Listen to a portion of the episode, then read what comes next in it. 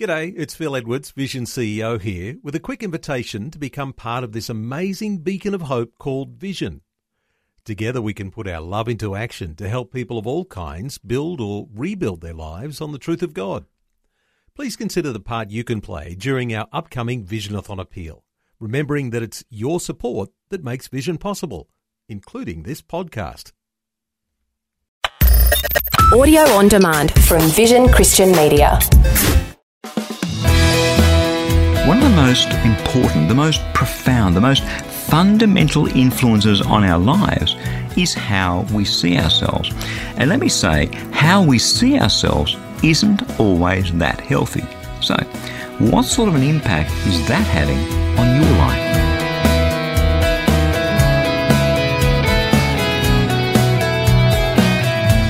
Hi, I'm Berni Dymet, and thank you so much for joining me again on Christianity Works. Today we're kicking off a new series of messages called So How's Your Self Image Looking? to help us get a godly perspective on who we truly are, to help see ourselves through God's eyes.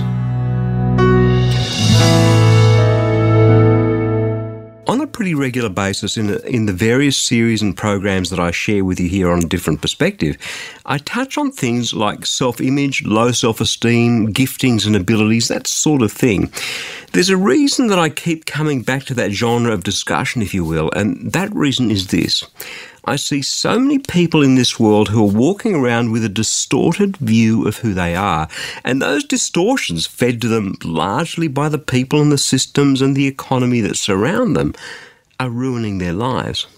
So, as I was thinking and praying about what we could talk about starting this week, I came to the conclusion that it was time for a whole series on self image. And so I've called it, So, how's your self image looking? Because the aim, I guess, is to challenge you about how you see yourself. If you've ever read Stephen Covey's book, The Seven Habits of Highly Effective People, you may remember that one of the things he starts off with is how we see the world. He describes it something like this It's like we each have a different set of glasses on our face. Maybe yours have a pink tint and mine have a yellow tint, and the next person's have a green tint. And, what we see and how we see it depends entirely on those lenses through which we're looking at the world. Most commonly, people say that seeing is believing, but actually, no, argues Covey. Believing is seeing. What you believe profoundly influences what you see. A few weeks ago on the program, I shared the example of the difference between someone who's secure in themselves and someone who's insecure. Let's say you're insecure. A person comes up to you and shares a constructive, well meaning piece of criticism with you. None of us likes criticism. But an insecure person is going to react terribly to that. They might get angry, they might be hurt, they, they might withdraw further into their shell. They might start bad mouthing the person who's criticised them. They're all the sorts of reactions that an insecure kind of person would have. A secure person, on the other hand, might initially be annoyed by the criticism, but fairly quickly starts thinking about it and assessing it as objectively as they can. And if the criticism has some basis to it, they start to do some things to change, to learn from what they've just heard, to get better at this thing that maybe they've botched up last time round. Do you see how believing is seeing? How the lenses through which we perceive the world profoundly impact what we see and what we feel and how we react?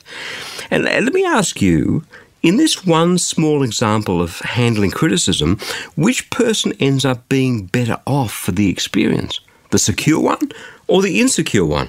It's pretty obvious, right? That's why I said at the beginning of the program that how we see ourselves is one of the most important, the most profound, the most fundamental influences on our lives. And it's an influence either for good or for bad, for liberation or for bondage, for building an amazing future or for living a rotten life.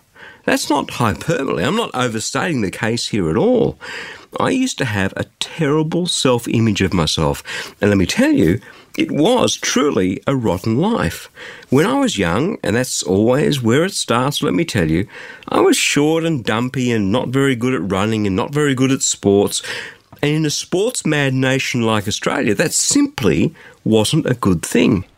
The other boys used to make fun of me, and even when I went and became an officer in the Australian Army, a four year degree course, I was almost kicked out in my final year of officer training for failing the cross country by just 12 seconds. Other people looked down on me. Forget the fact I had other talents and abilities. My peers considered me to be something less than they were. In fact, considerably less. Now, I caught up with some of these guys recently from the Royal Military College Duntroon, my classmates. It had been 34 years since I'd seen most of them. We were all young men back then when we were training to be officers. Anyway, we had a great night together, eating and drinking and reminiscing and laughing. And, you know, none of them seemed to remember anymore that I was the guy that couldn't run as fast as them. They'd all moved on. But can you see how these hurts from the past can live on in you and distort your self image? So many people are carrying around the reproach of the past with them, and they wonder why they're not having such a great life.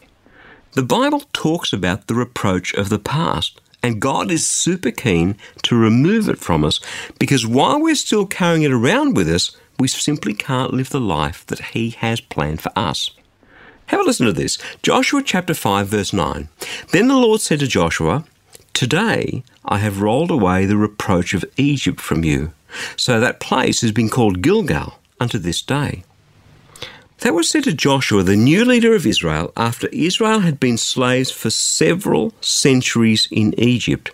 Now they were about to cross over into the land that God had promised to Abraham many, many centuries before.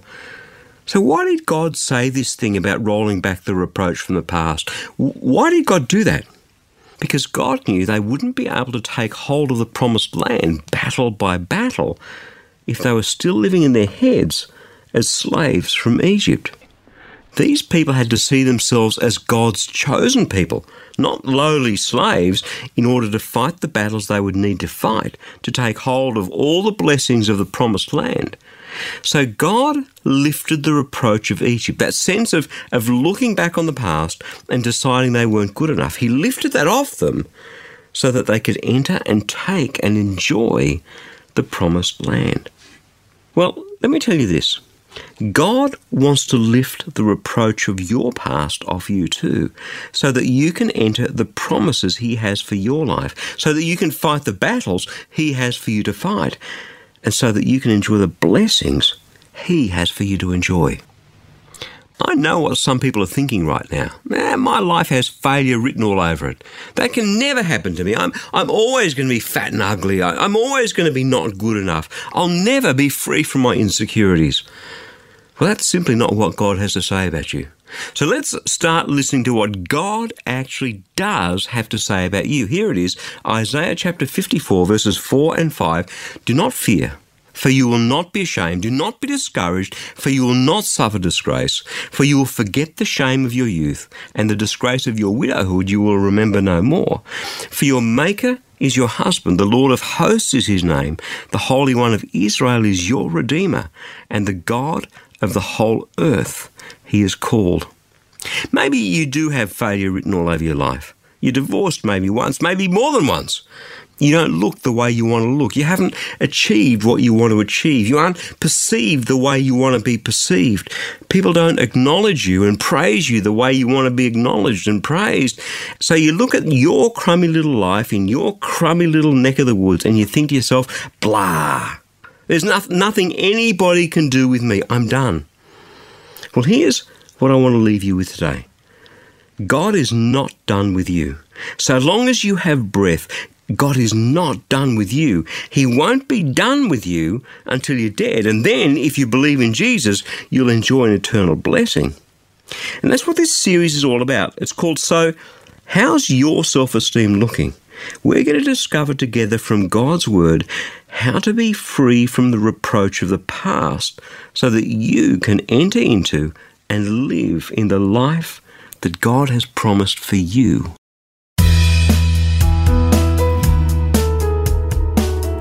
I'm Berni Dymet, and you're listening to Christianity Works. During this short break, I'd like to share an amazing truth with you. God handcrafted you to be who He wants you to be and to do what He wants you to do. And when we lay hold of that, what an amazing life we get to live. That's why I'd love to send you a free copy of my special edition book, Your Road to a Stunning Life. It's all about laying hold of that powerful biblical truth so that the life you end up living is one that glorifies God first and foremost, but also satisfies you deep in spirit and soul, whatever the world throws at you. God's Word is alive and active. Amen. So I'm praying that He'll help you to be all that He made you to be and do all that He created you to do through this book. You can request your free copy right now at ChristianityWorks.com or by calling 1300 722 415 and we'll get it straight out to you in the post. Again, that's ChristianityWorks.com or 1300 722 415. Now let's head back into God's Word.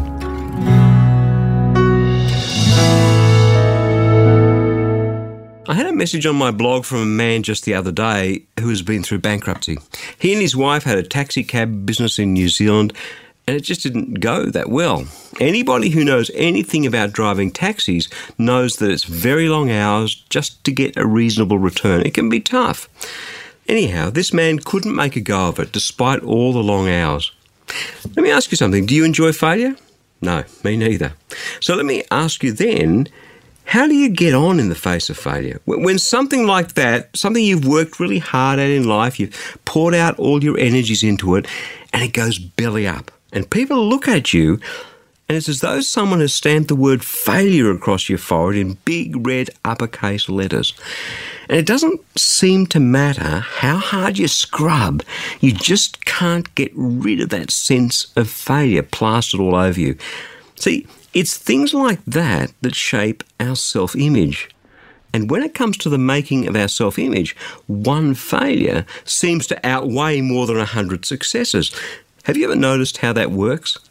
That's why relying on success and failures, on our comparisons between ourselves and other people, on uh, what we think other people think of us, on the images of success that the advertising industry tells us we should aspire to, but seem forever out of our grasp. That's why relying on all of that stuff out there is so incredibly dangerous. Because none of it's accurate. None of that really tells us who we are and what we're worth. Looking out there to find our self worth and shaping our self image based on all that palaver out there is a little bit like looking at yourself through one of those distorted mirrors down at the local amusement park. Something we talked about on the program, I think, a few weeks back. Believing the wrong things about yourself is simply no way to live your life, is it? The question is, though, where do you start to get an accurate picture of who you really are the good, the bad, and the ugly? Where do you turn to get an objective and yet incredibly loving assessment of yourself on which to base your self image? How, how you see yourself, where you fit in, what you were made to be and to do? There's nothing more wonderful, let me tell you, than feeling secure in your own skin, than enjoying who you are, and in fact, being totally relaxed and totally comfortable and even delighted with who you're not. It's just a stunning feeling to have 24 by 7 for the rest of your life, really. And it's a feeling I've only had for less than half of my time here on this earth so far. That doesn't mean that any of us is ever going to be perfect but to be secure in who we are, to see yourself for who you truly are, and to be totally at peace with that is simply awesome. So, today and for the remainder of this series, I want to share with you how to go from insecure to secure because I used to be an incredibly insecure person. Always trying to please other people, always worried about what others thought of me, trying to impress them, secretly feeling like a charlatan on the inside because of all my failures and limitations that I knew about that I was trying to hide. Does any of that sound just vaguely familiar? Most months I write a booklet to go along with each of these new series. This month the booklet's called How to Receive a Whole New Self Image. And I'll share with you in a couple of minutes how you can request your free copy of this latest 10 chapter book. But because I'm a visual person, one of the first things I always do when I'm planning a new series and a new booklet or a book is to choose the cover image for the book. It's something I always do myself because it's an integral part of the creative process for me of putting together a new series of messages like this. So if you request your free book, you'll see that the image is that of an apple reflected in a mirror. Well, not so much an apple as an apple core with the flesh eaten off. Isn't that so often how we perceive ourselves, all chewed up, all worn out, all worthless by comparison to the rest of the world? But how, how does God see us? Well, that's the second part of the image that I chose, because the reflection of the apple core in the mirror is that of a full, red, healthy, shiny apple. Whole and complete, a perfect specimen.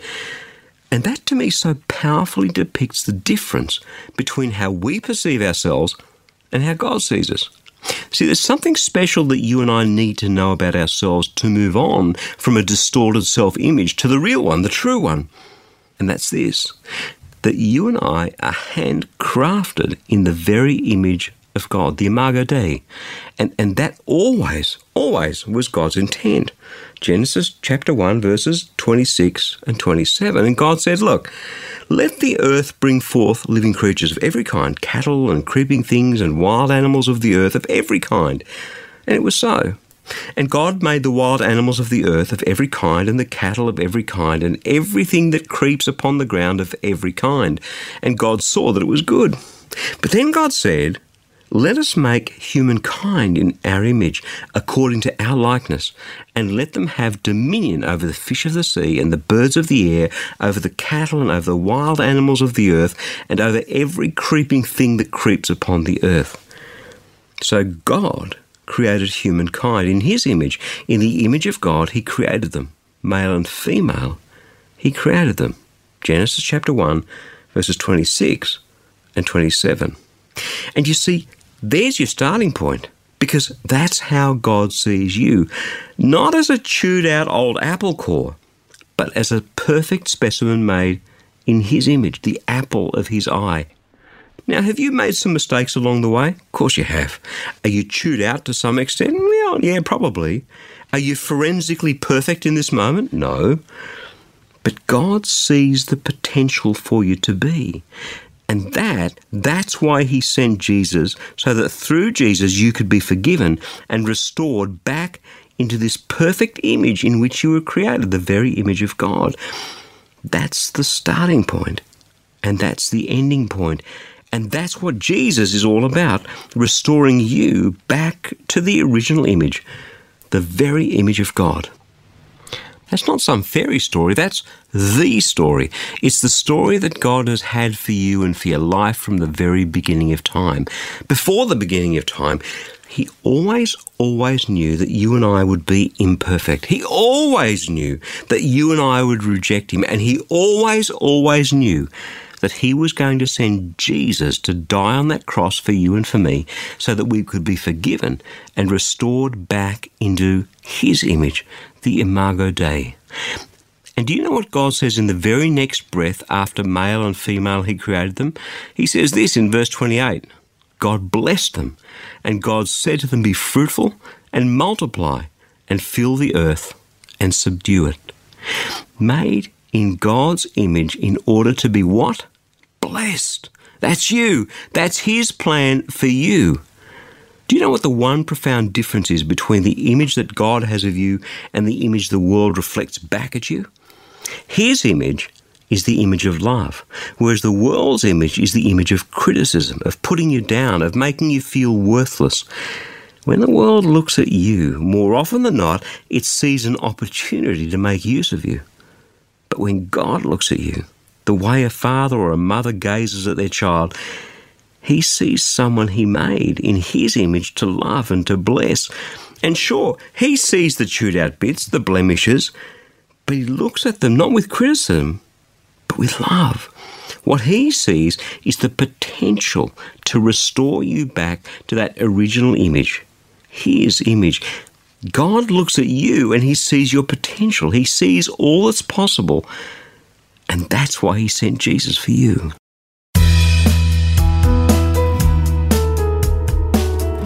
I'm Berni Dymet, and you're listening to Christianity Works. Just as we take this short break, I'd like to remind you that if you have a prayer need, we would absolutely love to pray for you because the only sort of prayer the Bible teaches about is the sort that has powerful results. Just let that sink in.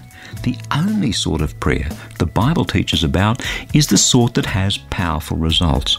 So if you'd like us to pray with you, in fact, if you'd like our whole prayer community to pray with you, stop by online at powerfulprayer.org to share your prayer request. It's completely confidential, your name won't be displayed, and while you're there, perhaps you could pray for one or two others and leave them an encouraging word as well. The Word of God says that the prayer of the righteous is powerful and effective. So please allow us to pray for you and with you, and let's just see what God does, how He intervenes, how He chooses to bless you. That web address again is powerfulprayer.org.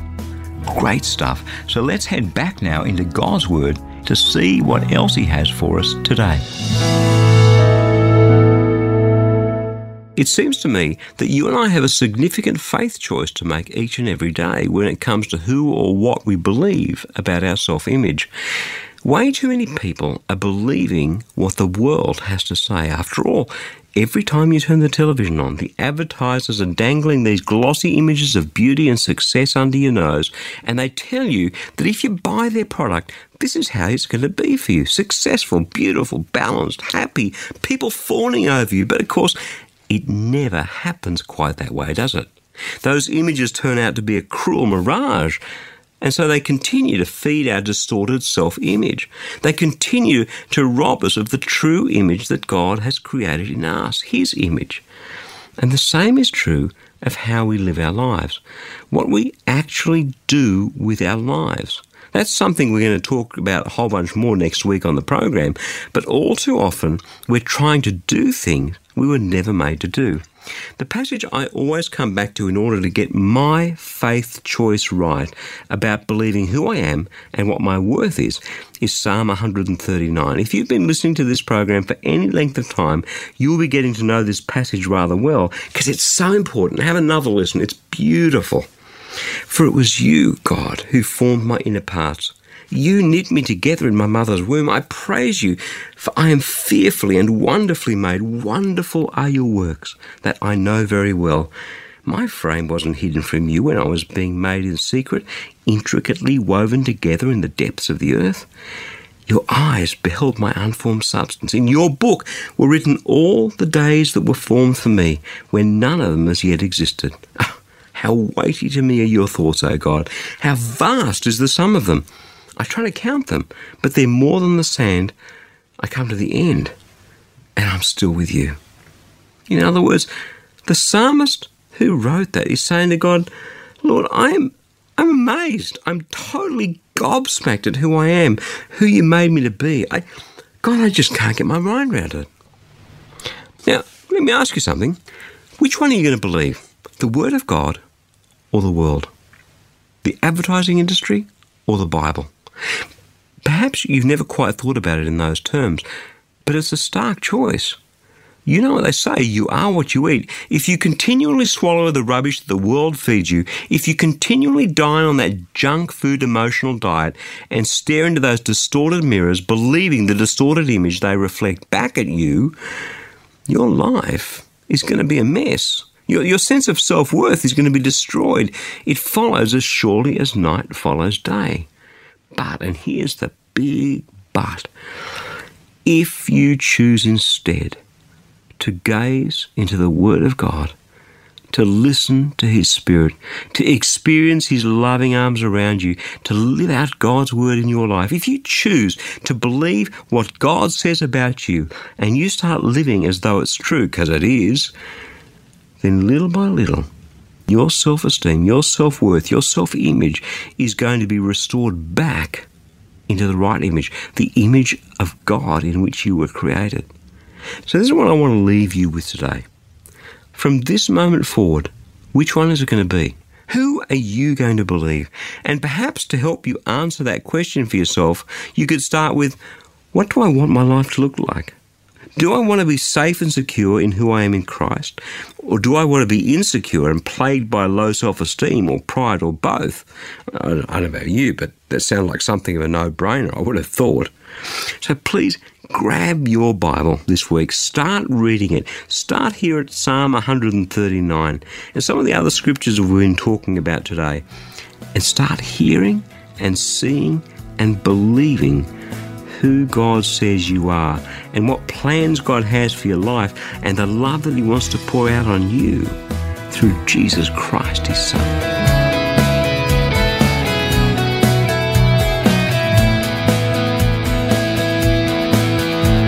Just before we part ways today, there's something important that I need to share with you. This Christianity Works program is sharing the powerful, practical Word of God with so many people in over 160 countries around the world. But that's only made possible through the generous support of friends like you. Each dollar that you give today will grow to reach nearly 3,000 people with a gospel message. Incredible! That means a gift today of just $35 can touch over 100,000 people with the good news of Jesus. So let me encourage you to give a generous, tax deductible gift of support to Christianity Works today. You can do that securely online at ChristianityWorks.com or by calling 1300 722 415. And look, when you do get in touch, two things. Firstly, don't forget to request your free copy of that special edition book I've been telling you about, Your Road to a Stunning Life. And secondly, we would absolutely love to pray for you. So please click on the powerful prayer tile at the bottom of the homepage. Again, that's ChristianityWorks.com or 1300 722 415. Thank you so much for your support and for joining me today. I'm Berni Dymet. Catch you again, same time next week, with another message of God's love, God's grace, and God's power for each one of us in Jesus Christ.